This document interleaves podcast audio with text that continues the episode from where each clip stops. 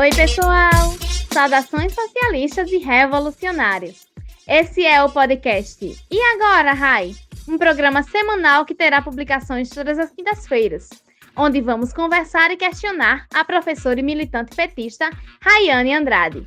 A ideia é termos uma visão petista com recorte de classe, raça e gênero sobre os mais diversos assuntos. Eu sou Clara Ponciano e vou estar aqui junto com Rayane conversando com vocês. O nosso tema de hoje é: Por que pagamos por absolventes? Contextualizando. Rai, Bolsonaro vetou um projeto de iniciativa da deputada federal Marília Reis do PT, que previa a distribuição de absolventes para pessoas em situação de vulnerabilidade diretamente pelo SUS. Diante da crueldade desse governo contra as mulheres, que não é nenhuma novidade, o que você pensa sobre a questão? Clarinha, tem várias questões que envolvem esse debate. A primeira delas é que a questão sobre a menstruação em si é um tabu e é vinculada às bases patriarcais da sociedade brasileira.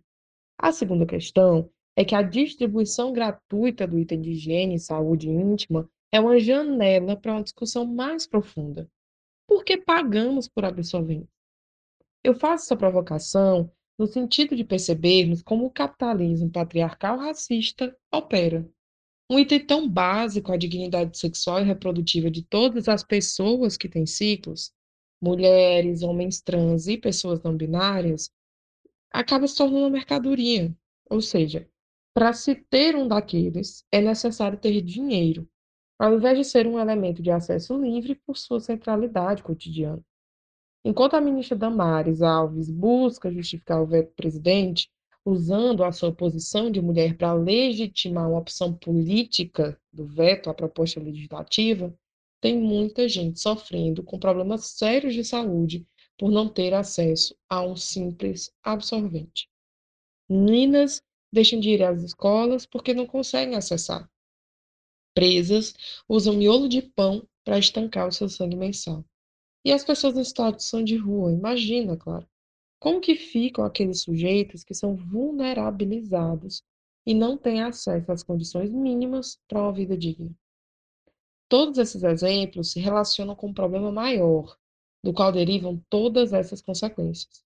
A gente vive num país cujo povo morre de fome, com 19 milhões de desempregados, e que a misoginia impera soberana, violentando mulheres e população LGBTQIA. Um pacote de absorvente simples custa em média R$ 4,00. Pode parecer pouco para quem está ouvindo nosso podcast, mas segundo o IBGE, é considerado em situação de extrema pobreza quem vive com 1,90 dólar por dia, o que dá em torno de R$ 5,00. Agora faça as contas. São 13,6 milhões de pessoas nessa situação de extrema pobreza. E entre, as, entre essas 13,6 milhões, tem muitas que menstruam. Então, qual a escolha que você ia fazer, Clarinha? Você compra água e comida ou você garante um cuidado de higiene? Rai, e o que a gente pode fazer diante disso? Já que, na prática, as mulheres e demais pessoas que menstruam e estão nessa situação de miséria continuam sangrando sem ter acesso a esse item básico, que deve inclusive estar na cesta básica.